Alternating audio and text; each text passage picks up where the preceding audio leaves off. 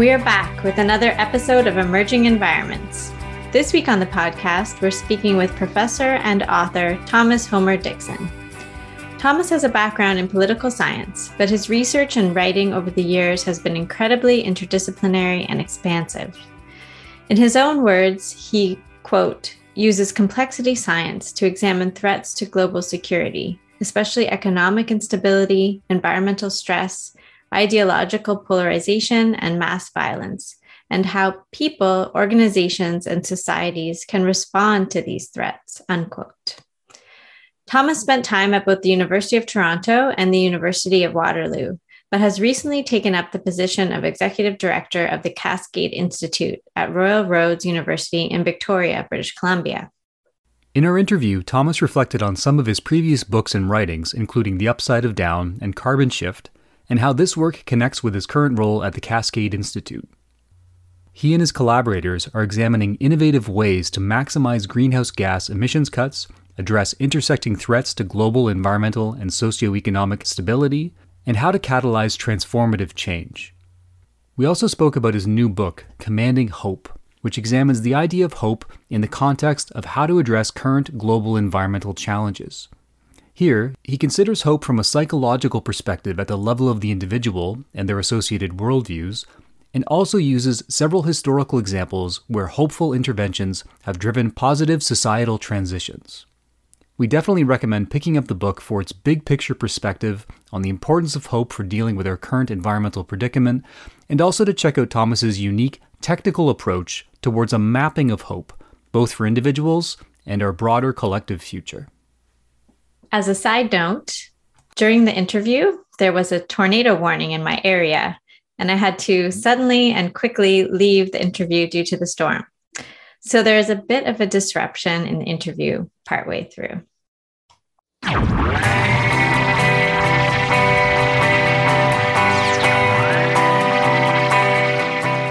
So, Thomas, thank you so much for joining us on the podcast today.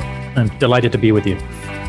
So, we'd like to start by asking you about your early years. So, we were wondering if you could tell us a little bit about your story, including, you know, where you grew up and what got you interested in uh, what you're studying and writing about now. Sure. So I grew up on uh, Vancouver Island. And in fact, I'm on Vancouver Island again now after having been away for more than four decades in a rural area outside of Victoria. Uh, my mother, uh, who died when I was fairly young, when she was when I was 13, uh, was a, a biologist, zoologist, and, and a wildlife illustrator, and uh, enormously capacious appetite for knowledge and uh, a very scientific approach to the world. My dad uh, was a forester. Uh, he was responsible for the forestry and logging that happened within the Greater Victoria Water District, which is a uh, 15, 20,000 hectare region that supplies the water for the city of Victoria. Um, one of the last fully protected watershed supplies in in North America. Hmm. So a an extraordinarily pristine environment of old growth west West Coast forest. So I basically grew up outdoors, hunting and fishing and thrashing around in the woods, uh, often on my own when I was a kid, uh, sometimes lost, mm-hmm. which terrified my parents. And uh, then I, uh, I started out my um, academic work, my serious academic work at the University of Victoria in the 1970s for a couple of years very interested in the causes of the arms race between the United States and the Soviet Union. I think growing up in such a Pacific, idyllic world and seeing all the conflict around the world made me think that that you know what is this? It's so strange. It's bizarre. How can people do this to each other? So I I, I focus very much on conflict, and all the way through my academic career, uh, the sources of human conflict and mass violence have been a central focus. And uh, I went on to finish my undergraduate degree at Carleton University in Ottawa because I wanted to be at kind of the center of political things. Mm-hmm. Finished in the early 80s and then continued uh, a number of years later with my doctorate at Massachusetts Institute of Technology, where I actually focused very much on defense and arms control issues, international relations, and conflict theory. And I did a variety of things along the way, including a, a founding a national student organization, uh, the student branch of the global pugwash movement in Canada and uh, and and that was a very interesting exercise because it brought people from all different disciplines together to talk about the ethical implications of science and what scientists should be doing to try to uh, make the world a better place, and whether how how much they should be involved in politics and policy. Um, then I came back to Canada after my doctorate and uh, went to uh, the University of Toronto, as it turns out. Mm-hmm. Spent 20 years at U of T, wonderful, wonderful university. At the University College, uh, helped set up the Peace and Conflict program there, eventually became the Trudeau Center for Peace and Conflict Studies. Was in the political science department, eventually as a full professor, and the George Ignatieff Chair of Peace and Conflict Studies in University College. And then went on to the University of Waterloo, um, not out of any dissatisfaction with the University of Toronto, but there was a really exciting opportunity there that I wanted to pursue at the new Balsillie School of International Affairs. I spent a dozen years there. So now we're we're out, that's the 40, 40 plus years out east.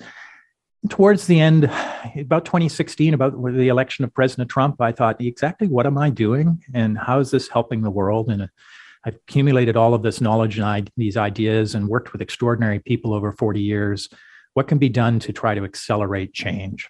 And that's why I came back to Vancouver Island, to Royal Roads University, uh, where I played when I was a kid, actually, 60 years ago in the woods around here, to set up the new Cascade Institute, which is really about creating positive cascades of change in the world. Yeah, definitely a fascinating career path. So, can you tell us about the Cascade Institute and perhaps a couple examples of things that you're working on there? Sure. So, my my move from the University of Waterloo to set up the Cascade Institute was was not you know it, it, wasn't an exercise in dismissing the importance of the academic and scientific world. It was just a sense that I was approaching the end of my career and had accumulated a, this enormous amount of scientific and, and also practical knowledge and have a sense of, of putting it to use fast because there is this just enormous sense of urgency in the world. Uh, to use a sports metaphor, um, we're deep in our end zone, humanity and we have maybe a couple of passes to get the, the, the football right down to the other end. If you're talking about North American football, we need a hail mary pass. What are the hail mary passes that are possible at this stage? And in my latest book, uh, Commanding Hope, I, I, which I imagine we're going to talk about, I spend uh, quite a bit of time looking at what would be enough, for instance, to deal with the climate change problem enough to keep us below 1.5 or 2 degrees Celsius in terms of technologies, policies, new institutions, economic uh, regulations, for example, is not feasible. It's not politically, socially, technologically feasible for a whole bunch of reasons. And what's feasible isn't going to get us close to 1.5 or 2 degrees. We're shooting way past to 2.5, maybe even 3 degrees, which will devastate the world our children will inherit.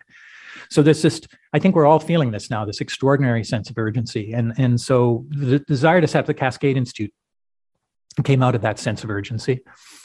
And uh, I mentioned that I was, you know, my central focus has been on conflict but my in a sense ontological frame the way I, approach these issues in terms of my deep conceptual understanding is as a complexity scientist mm-hmm. so i'm a complex systems guy eh, which is a technical category um, there's a whole body of complexity science that uh, understands the world in a particular way. maybe we can get into that a bit. But one of the key things about complexity and complex systems, and we're surrounded by them. Our societies are complex systems, our brains are complex systems, ecologies are complex systems, our economies are complex systems, our social media environments are complex systems. Um, is that they have this capacity to flip from one state to the other, sometimes in certain circumstances with a relatively small push. So we're looking in the Cascade Institute for the places where we can make those relatively small pushes to flip things in a more positive direction. Mm-hmm. Now, these are called nonlinear shifts or, or tipping points or tipping events. Most people think of these sudden changes as really scary and usually taking us to a really bad place. We think of the collapse of the cod fishery, for example, off the East Coast or the 2007 2008 financial crisis, uh, the breakout of a war or something. Um, but actually, when you look around, you see that sometimes these tipping events can lead us to much better places the collapse of apartheid, uh, the collapse of the East Bloc and the Soviet Bloc, um, the, the, rapid uh, change in attitudes towards gay marriage, for mm-hmm. example. So, so what are the opportunities for putting humanity on a much more positive trajectory by finding these tipping tipping points or sensitive, some, some people call them sensitive intervention points. So that's really mobilizing complexity science and applying it in a very practical way to try to accelerate change. So you asked for an example. The Cascade Institute has only been up and running for two years, um, uh, but we have now uh, some seven projects underway, four of which are uh, hot, you know, moving very fast. One of them is on uh, ultra deep geothermal power. Mm-hmm. So this is a technology that I think is actually way, way better. In fact, we all agree within the Cascade Institute, which is why we're studying it, way better than uh, photovoltaic solar or wind power. I mean, when people are talking about the zero carbon energy transition, everybody immediately points to hydro, solar, wind, maybe nuclear, big disputes about that. Mm-hmm. Well, hydro, solar, and wind have a really fundamentally intractable problem, which is uh, what's called a power density problem. They only generate so many watts per square meter, and they tend to take up enormous tracts of territory to generate the amount of power we need to run our complex societies. We think ultra deep geothermal could be a much more much more interesting contender in this competition for what kind of power sources we're going to have in a zero carbon future. High power density you you drill down into the earth 10 to 15 kilometers uh, pump fluid down there bring it back up to the surface to, you tap that heat that's emanating from the core of the earth. You bring very hot water back to the surface and use it to drive turbines. So you get you you don't take up a lot of surface of the planet, but you generate enormous amounts of energy. So we think this is a technological tipping opportunity. Uh, relatively tractable engineering problems that could be cracked. And it turns out that Canada is really well situated to crack those problems. We are really good at drilling holes in the ground, as it mm-hmm. turns out. And we have a lot of financial capital that is uh, practice in investing in resource extraction and resource industries. So we make the pitch that Canada should be leading the world with the development of this technology. And, uh, and there's an example. Now that's a technological run. One, yeah, we we operate across a spectrum that we call a WIT spectrum: worldviews, institutions, and technologies. Uh, on the assumption that our societies are kind of consist of coupled sets of these worldviews, institutions, and technologies. So we also have projects on belief systems, for instance, the belief systems of pension managers, we have uh, projects on institutions. Again, the pension project is really about pension institutions. Uh, we're we're very interested in the belief systems of Canadians and how they're changing over time, and how they are maybe increasing polarization or decreasing polarization around issues like climate change. So we across the whole WIT spectrum of worldviews, institutions, and technologies in our mm-hmm. projects. Mm-hmm. Yeah, fascinating. I'll pass it over to Karen. So I just wanted, before I get into a question, I just got like a warning on my phone that there's like a tornado warning in my mobile area. Uh, are you so, in Ottawa? Um, I'm near Belleville at the moment. Yeah, I've heard that uh, Ottawa was being there was a tornado warning there. So so I keep looking out over the window to see, just to see like if I need to run to the basement or something. Makes it all um, very real, doesn't it? The stuff yeah. talking about. anyway, so I apologize for um, kind of looking to the side occasionally. No, that's fine. um, since we're kind of talking a little bit about energy and and that sort of thing, um, I wanted to ask you a little bit about you know you had a previous book um, called the carbon shift and you know published in 2009 i believe. So it's you know been quite a while since this came out. Um, and so in this book you you talk about kind of these this convergence of of the climate change crisis as we call it now not so much at that time but and also the the issue of peak oil and these kind of things converging um, and then peak oil kind of be, seemed to become less of a concern as sort of fracking, I guess, um, yes. started to expand and um, and that sort of thing. And and so I'm wondering if you can reflect a little bit on you know what um, what you're t- what was being talked about in 2009 and kind of where we are now. And and I guess I'm curious to know whether this this issue around peak oil and the fact that it it didn't kind of materialize in the same way that it, I guess it had originally been kind of uh, discussed at that time. Did did that affect how how how little action there's been on climate change in recent years that you know we oh, okay we have fracking. We we don't need to worry about things. Let's just carry on as as before. I think it did. But the story around peak oil and around fracking is actually a really interesting one. So a little bit before uh, carbon shift came out i published that the carbon shift was an edited volume mm-hmm. um, of chapters from various experts. Um, but prior to that, I published uh, my second book for general audiences, The, the Upside of Down, which uh, focused a lot on the role of energy in society and had an extended discussion of the peak oil hypothesis, mm. which I substantially endorsed. Uh, so that was published in 2006, and um, and that was before fracking really started. And I remember one expert I was consulting with said, "Watch this technology. This is going to be a big deal." Mm. It's going to change the it's going to change the the framing of the whole conversation around oil supply. And uh, you know, I'm completely receptive to that kind of thing. But the book was out, and and uh, the short story is that uh, a lot of people who are somewhat uninformed, or let's say only partially informed about this issue, think that the peak oil hypothesis has been disproven. But it hasn't been actually, because conventional oil production did peak and mm-hmm. is declining fast. Mm-hmm. Okay. What hasn't peaked is unconventional oil production, in particular from heavy oil deposits like the oil sands, mm-hmm. uh, offshore production, although that is peaking in many places. Uh, and then uh, finally, these big um, light oil, uh, tight oil basins in the Permian uh, and in the Dakotas in the United States. And it turns out the United States has a particular kind of geography in those regions that's un- unlike other geographies in the world. It's actually quite hard to do what they're doing in the United States and other parts of the world. Um, but boy, are they ever doing it in the United States has basically doubled its oil production capacity within a relatively short period of time.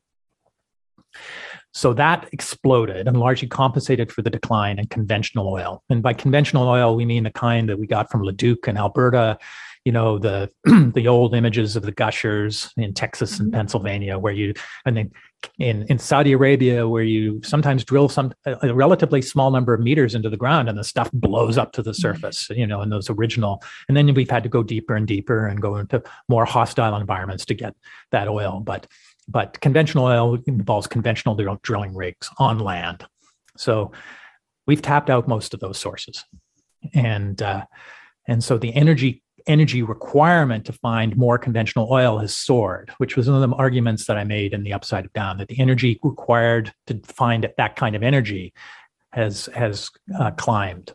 The energy requirement has climbed a great deal. So here's the thing about fracking.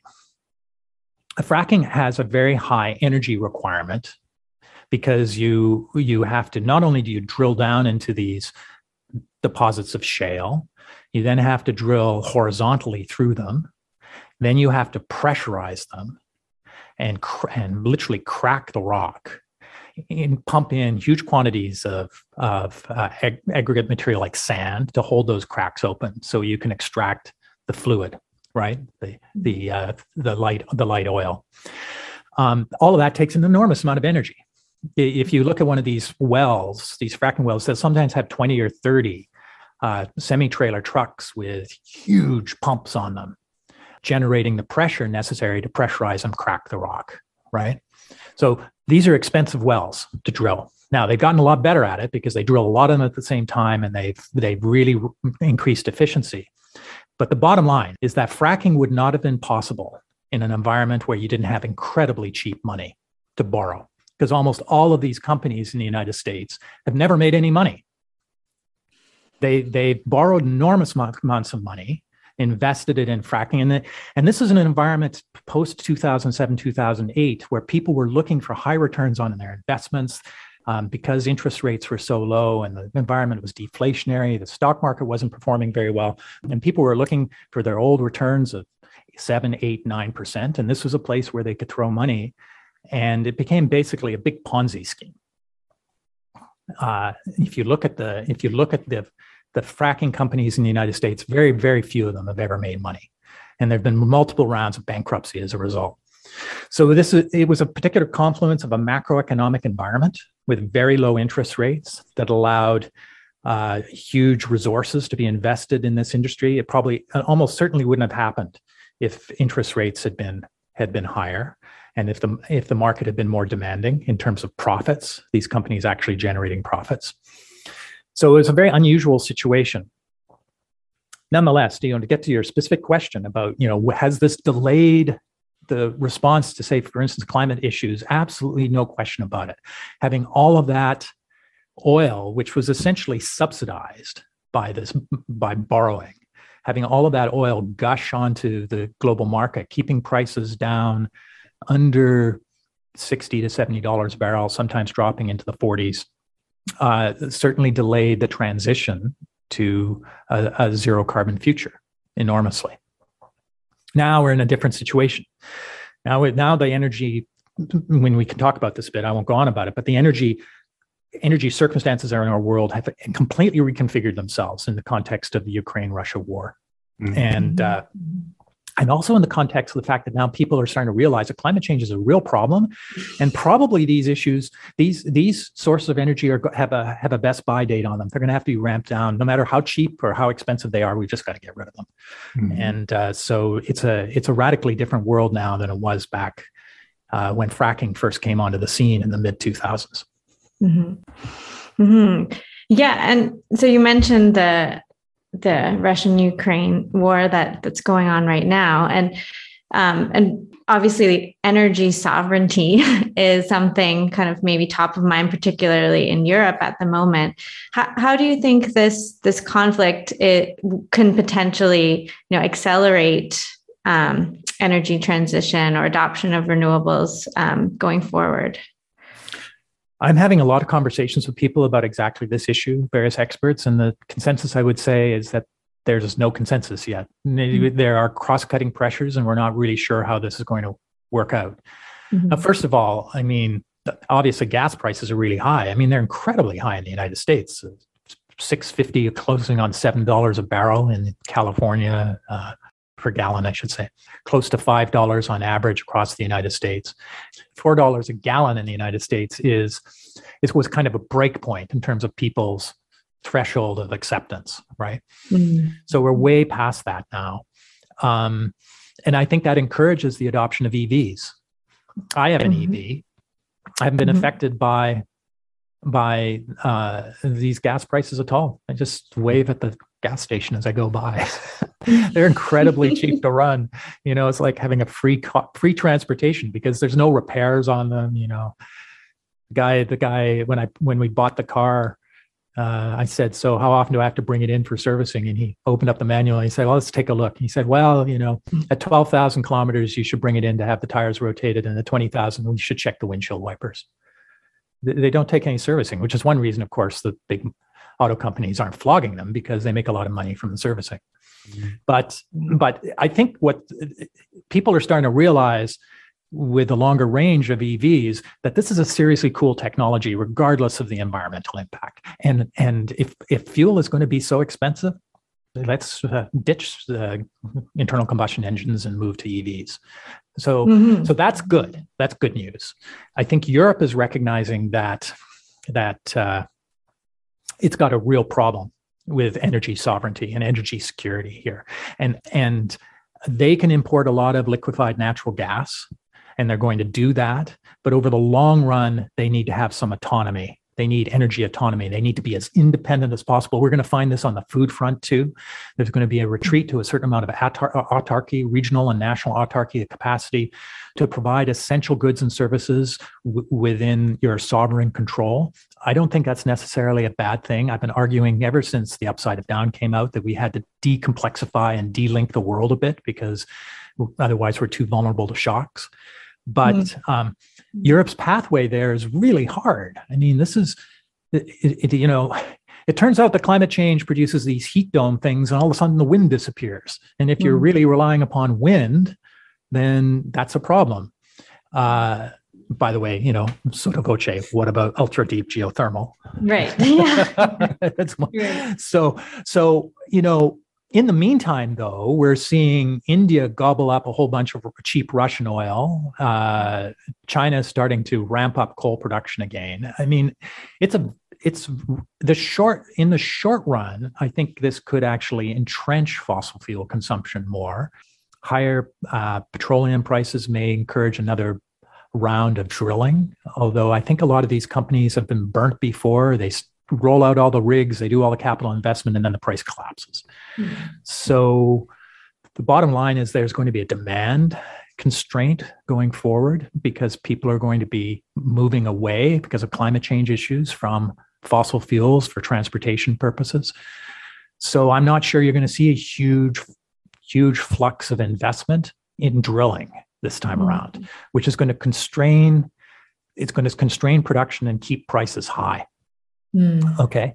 So, very complex environment.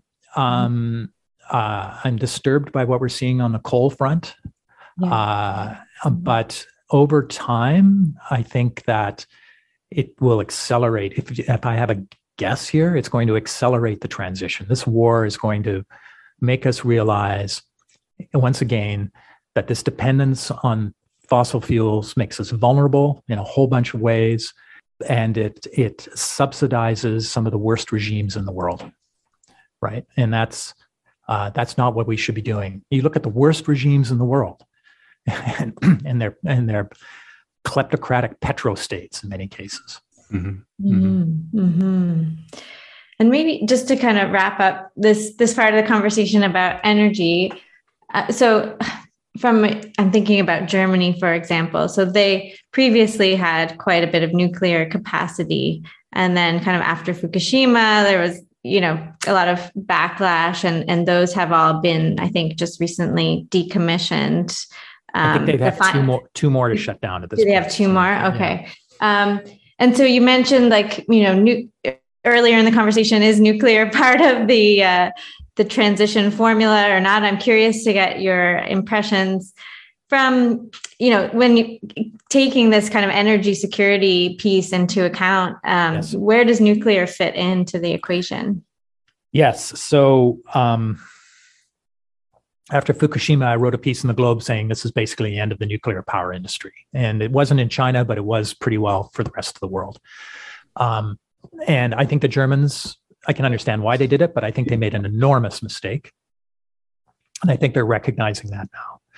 Uh, I am not a huge fan of nuclear power for for a variety of reasons. One is we really haven't figured out how to make waste disposal socially acceptable. Um, there are significant proliferation risks with most of these technologies.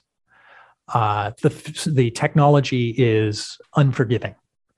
Uh, and, and, just look how the frisson of excitement and fear that we got when there was, you know, when the Russians moved into Chernobyl and when one of the nuclear power stations, when there was a firefight around a nuclear power station in Ukraine. Mm-hmm.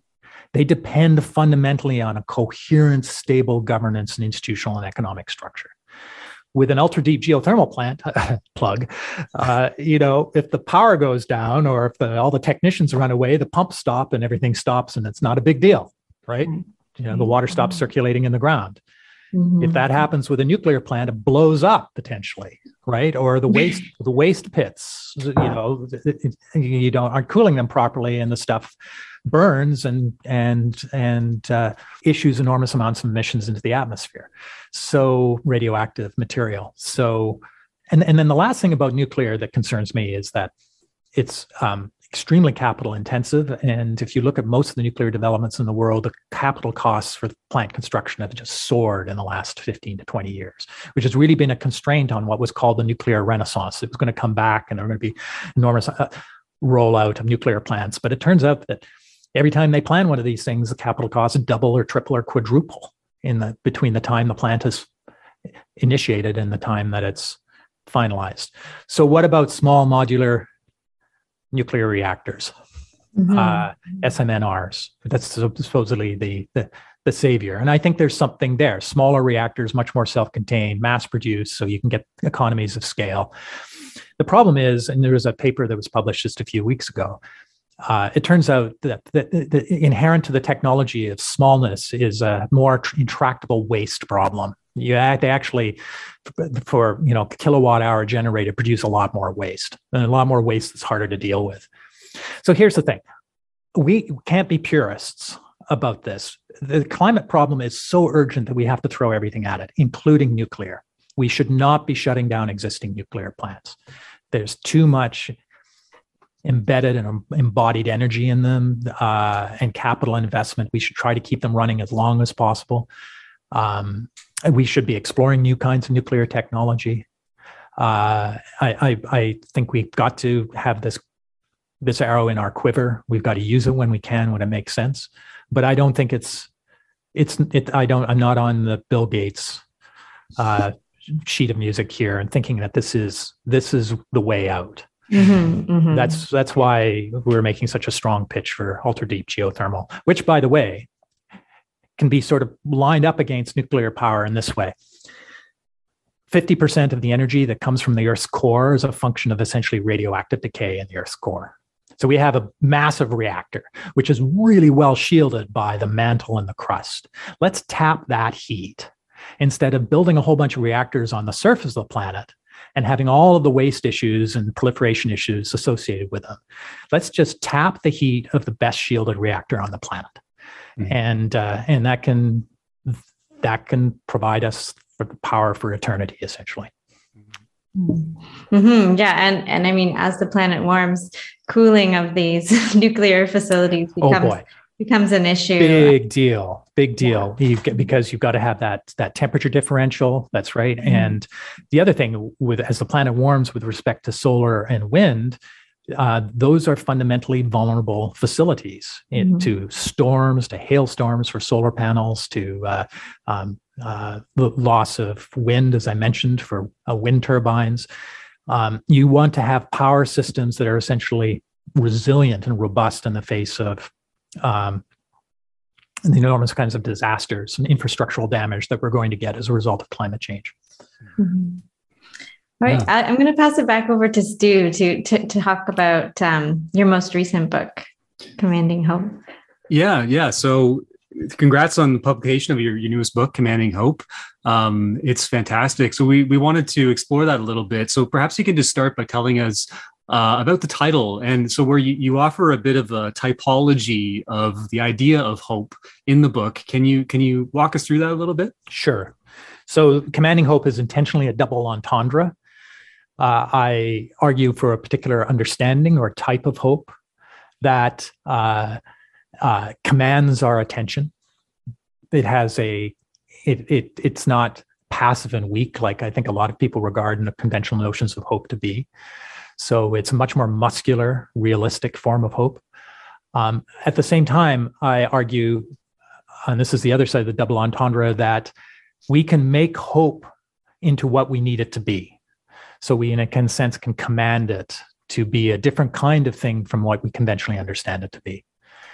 Uh, so that's quite intentional and explicitly laid out in one part, early part of the book, where where I I, I, um, argue for a, a, notion of hope that has a certain martial character, mm-hmm. and uh, there's a dedication to the book nobis non desistendum est, which is uh, Latin for we must not give up. I got really into Rome in The Upside of Down, my book in the mid 2000s. Mm-hmm. Very fascinated by the nature of Rome. And uh, I returned to it just with this on dedication in Commanding Hope. Uh, I had a Latin de- dedication to The Upside of Down too. And, uh, and in this case, the book is dedicated to my children because I think it's going to be a very difficult world for them. And uh, the thing about Rome, uh, the, the, Roman culture, is that it was a fundamentally martial culture, and they had an extraordinary sense of agency, of capacity to to uh, shape their future in the direction that they wanted to to move. Right, and that's kind of thing we need now, for better or for worse. You know, we can argue that Rome was a slave society and it was militaristic and all that stuff, which is, you know, not particularly appealing but they are also there was something profoundly admirable about the civilization because it got stuff done mm. and uh, we need to get stuff done now so that's part mm. of what's going on with this title yeah you, you, mentioned your children there, and they they sort of feature throughout the book in various places, um, with you know them producing these drawings that you yes. reflected on. And can you tell us a little bit about how they inspired the book and some of those specific interactions that that you bring mm. into the book? Well, this is an ongoing story because uh, Ben now is 17 and Kate is 14. Mm-hmm. And when I started the book, uh, I guess they were four, Kate was four, and Ben was seven. So about 10 years ago. I actually started the book quite a bit before that, but they come into the story at about that age.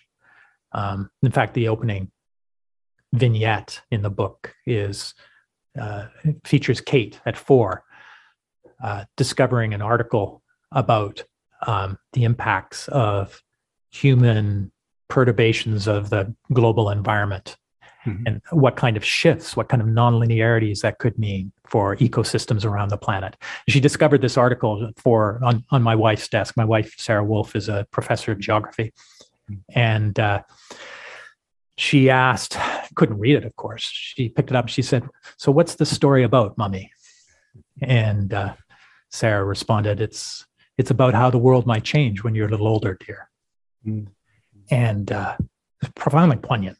I mean, it brings, frankly, brings tears to my eyes still. Yeah. And uh, so Kate, not knowing what the implication of that was, flipped the article over, pulled out a couple of mummy's colored pens, and drew a picture, which is reproduced. Unfortunately, you can only get the color version in the in the uh, digital version of the book, uh-huh. but it's a picture of a flower and a very tall flower on the landscape with a face on it, and at the and the bottom of the flower is a little stick figure. It's Kate that's waving at the viewer, but it's a very happy scene. And then this is Kate's idea of what the future is going to be like mm-hmm. when uh, when she grows up. Mm-hmm. So the book is really it's an it's fundamentally an exercise in me working out what I should tell my children about how they can survive in what I think is going to be an extremely difficult world. Yeah. Um, so uh, let, us just take a quick break here. Karen, you are evacuating. It looks yeah, like Karen's on. She's on the move. She's on the move. are you going to the basement? Yeah, I am going to my basement. Oh, Sorry. Oh, oh no. It's pretty crazy out there right now. Oh, well, good luck. Okay, we'll probably lose you. Good luck. Uh, we might lose power. Okay. I don't think I can, can can can. Yeah, you're. We'll say goodbye. Okay.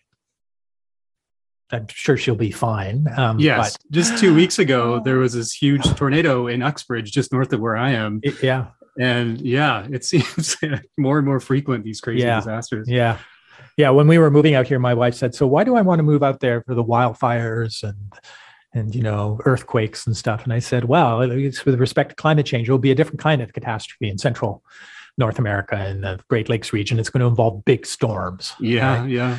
So anyway, so yes, the the book is really a an exercise in working out what I should tell my children and mm-hmm. what story I should tell them about the future. I, I ask that question at the beginning. I come back to it at the end, mm-hmm.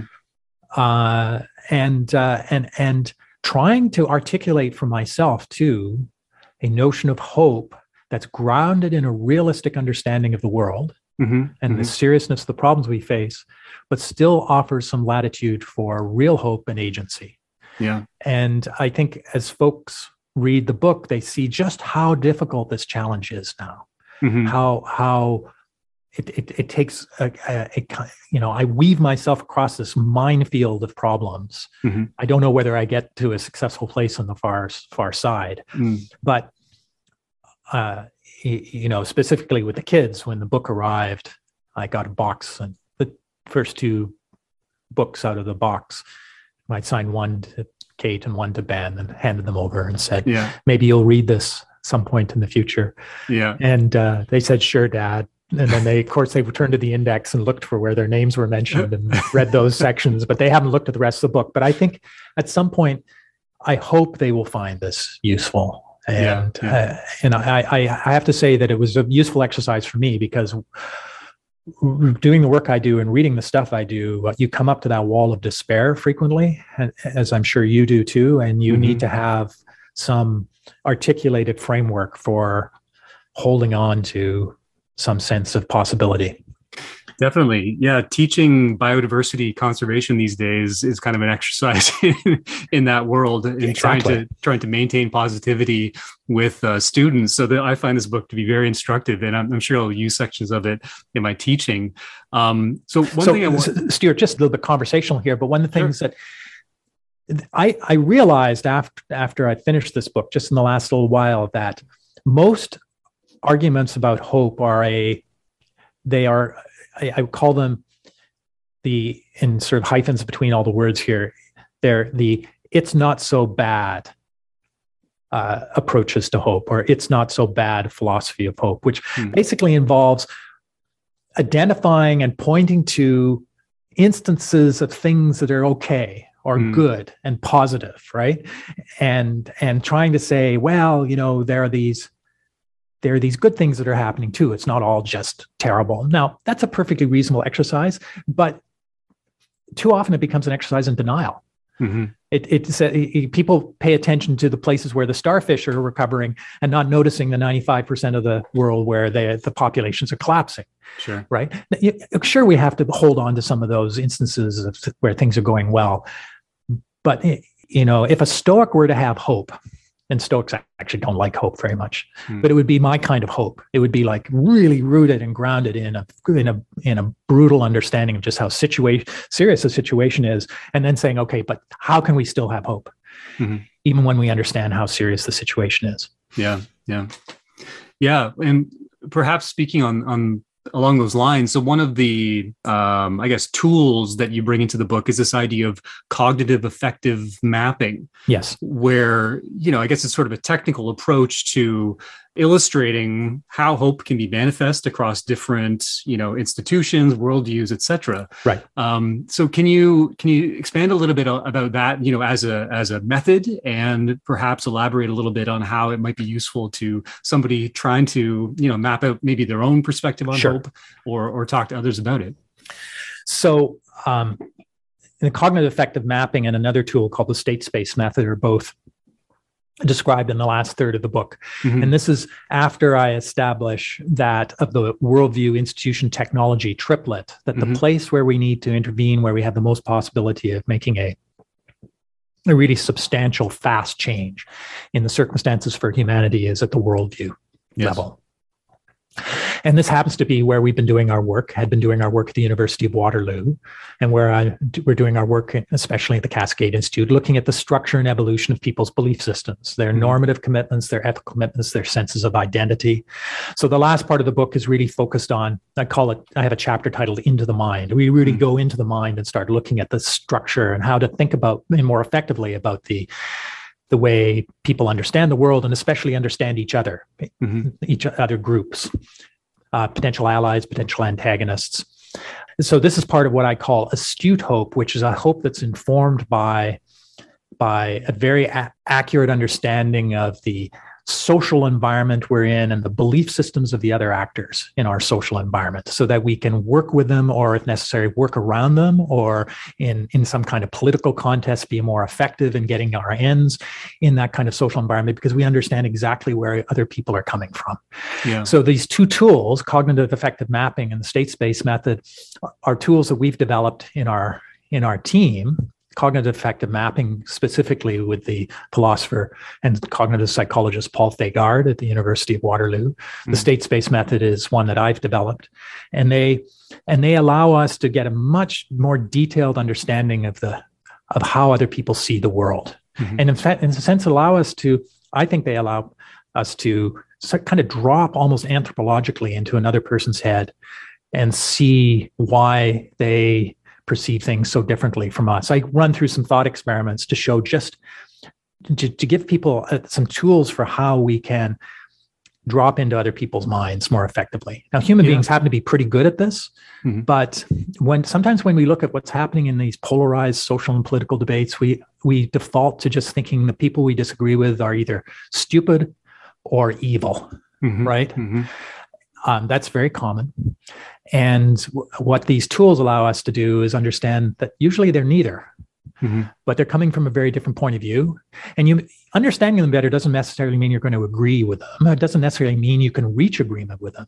Mm-hmm. But what I find happens and this has been very helpful for me, is that these people whom I would otherwise detest suddenly don't make me angry anymore mm. because I know where they're coming from. That doesn't right. mean I agree with them, but it means I'm much better situated to try to figure out how to work my way across that landscape. Yeah. So, so that's um, part of the hope that I articulate that we, you know, if we're going to get to a good place or a better place in this world that seems to be in a kind of spiraling the drain right now, mm. it's going to involve very substantial changes in people's belief systems and understandings. And how can those be accelerated? And so these two tools are ways of helping us figure out how to find better pathways and move faster along new worldview pathways. Yeah, I really enjoyed that part of the book. I think it's it's very instructive, and uh, just to see how these can be mapped out. You have those those very detailed tables with yes. the various components. Yeah, I think it's it's hard to describe on the podcast, but I'd encourage people to pick up the book and check it out. I think it's it's quite something. You know, I have to say that's interesting because it, it, it, was a real dive off the high board there without knowing if there's any water in the pool because because um, it's not the kind of thing you would do in a in a book for a mass audience. I take people kind of right up to the frontier mm-hmm. of our research program. Yeah, no, I think I think it'll hit home. So it's the book's been out for not not quite a year yet. Is that right? Did it come out last? It summer? came out. Well, it's out, been out for eighteen months. It's just coming yeah. out in the paperback edition actually, and uh, it got a nice mention in the Globe and Mail a couple of weeks ago. So I was pleased about that. Yeah, I, see it popping up on lots of uh, you know essential reading lists still. So oh, good. It's and it's an idea that you know it's, it's something that we need to explore these days, right? There have been a lot of books about hope, and I'm not not to disparage or depreciate any of them, but th- this one is really in a very different headspace. This mm-hmm. is a this is a book about hope written by somebody who has been branded as a doommeister and a doomsayer for a long period of time. And, sure. and so if you if you don't want somebody, you know, painting your world in rose tinted hues mm. uh, but still want to know how to have hope i mean how does how does homer dixon of all people have hope well there you go here's the story yeah so maybe just to close out our conversation here, you've been very generous with your time. I just wanted to ask if, if there's anything you're reading now or conversations that you're having with people, you know, maybe inside or outside of your your institute that that are bringing hope to you to you these days. Well, um, the particular focus of the Cascade Institute right now is is on what we call the poly crisis, mm-hmm, which yeah. is the fact that kind of everything seems to be going haywire on the planet at the same time. So, is that just a coincidence, or are there some kind of synchronizing effects across these various crises? Climate mm-hmm. change, authoritarianism, democratic decline, the war, pandemic. You know, how do these things link together? Mm-hmm. Now, that might seem to be another exercise in despair. First of all, I think that knowing these mechanisms is the first step to actually diffusing them. Mm-hmm. Um, but again, uh, th- there are three things in this world that uh, uh, that make it very different from what we've seen before in human history. One is the level of connectivity mm-hmm. that we have among ourselves. The second is the level of scientific understanding we have of the problems we face. And the third is uh, the emerging sense of shared fate we have on this planet. Mm-hmm. Uh, that we're either going to solve these problems together or we're all going to go down together, whether it's a pandemic or climate change or whatever. And I think that those those three things give us a an opportunity to do something very different in the history of the human species because those three things have never been true simultaneously before. In fact, they've never been true even individually before and mm-hmm. all three of them are true now so we have on one side we have this emerging polycrisis of everything hitting the fan if you want to uh, you know for a general audience all the stuff hitting the fan at the same sure. time and splattering everywhere uh, which which is scaring terrifying people at the same time we have we have a, a an evolving circumstance on the planet that suggests that we may be able to shift to something very different as a species. Uh, mm-hmm. Uh, you know, what I call a second axial age. The 1st mm-hmm. axial age was between 200 and between 600 and 200 BCE. Five great civilizations all shifted their cosmologies about the same time. Mm-hmm. Didn't really communicate among each other, but it laid the ground ground the foundations for modernity. Mm-hmm. I think we're facing a similar kind of critical transition for humankind this century. It's very exciting. Mm-hmm. And the last thing I'll say, I guess, is you know, actuarially, I'm 66. You know, I probably have another 20, 25 years to go. So it's that take me out to somewhere in the mid 40s or something like that. And I know, mm-hmm. I know that uh, at the, in the last, you know, if I if I'm still cognizant and aware, I, I will say, "Damn, I wish I know how this story is going to turn out," because it's an incredibly exciting period. Yeah, you know, it's like everything's on the line, and I think human beings do their best when they've got their backs to the wall. Hmm. And and uh, so I, I think we have no real understanding yet of how things will turn out this century. It's going to be full of surprises. Yeah, all, all this line of thinking, it, it brings me back to a lot of what I read in, in The Upside of Down, you know, back when it first came out. Uh, we read it in one of my undergrad classes and I loved it because it brings in all these ecological ideas to these broad scale societal uh, transitions and you know the ideas of complexity resilience and i think it's all it's all becoming more and more apparent how these things are playing out especially given this this poly crisis that you just mentioned. So um, so i just wanted to thank you for your work and for for taking the time to uh, to join us today. And on behalf of karen who we lost due to uh, possibly a tornado hopefully not but she'll be back. She's fine, I'm sure. but thank you so much for joining us today and uh, and sharing uh, your perspective and your insights. So we wish you all the best for the future. Yeah, thank you very much. It's been great.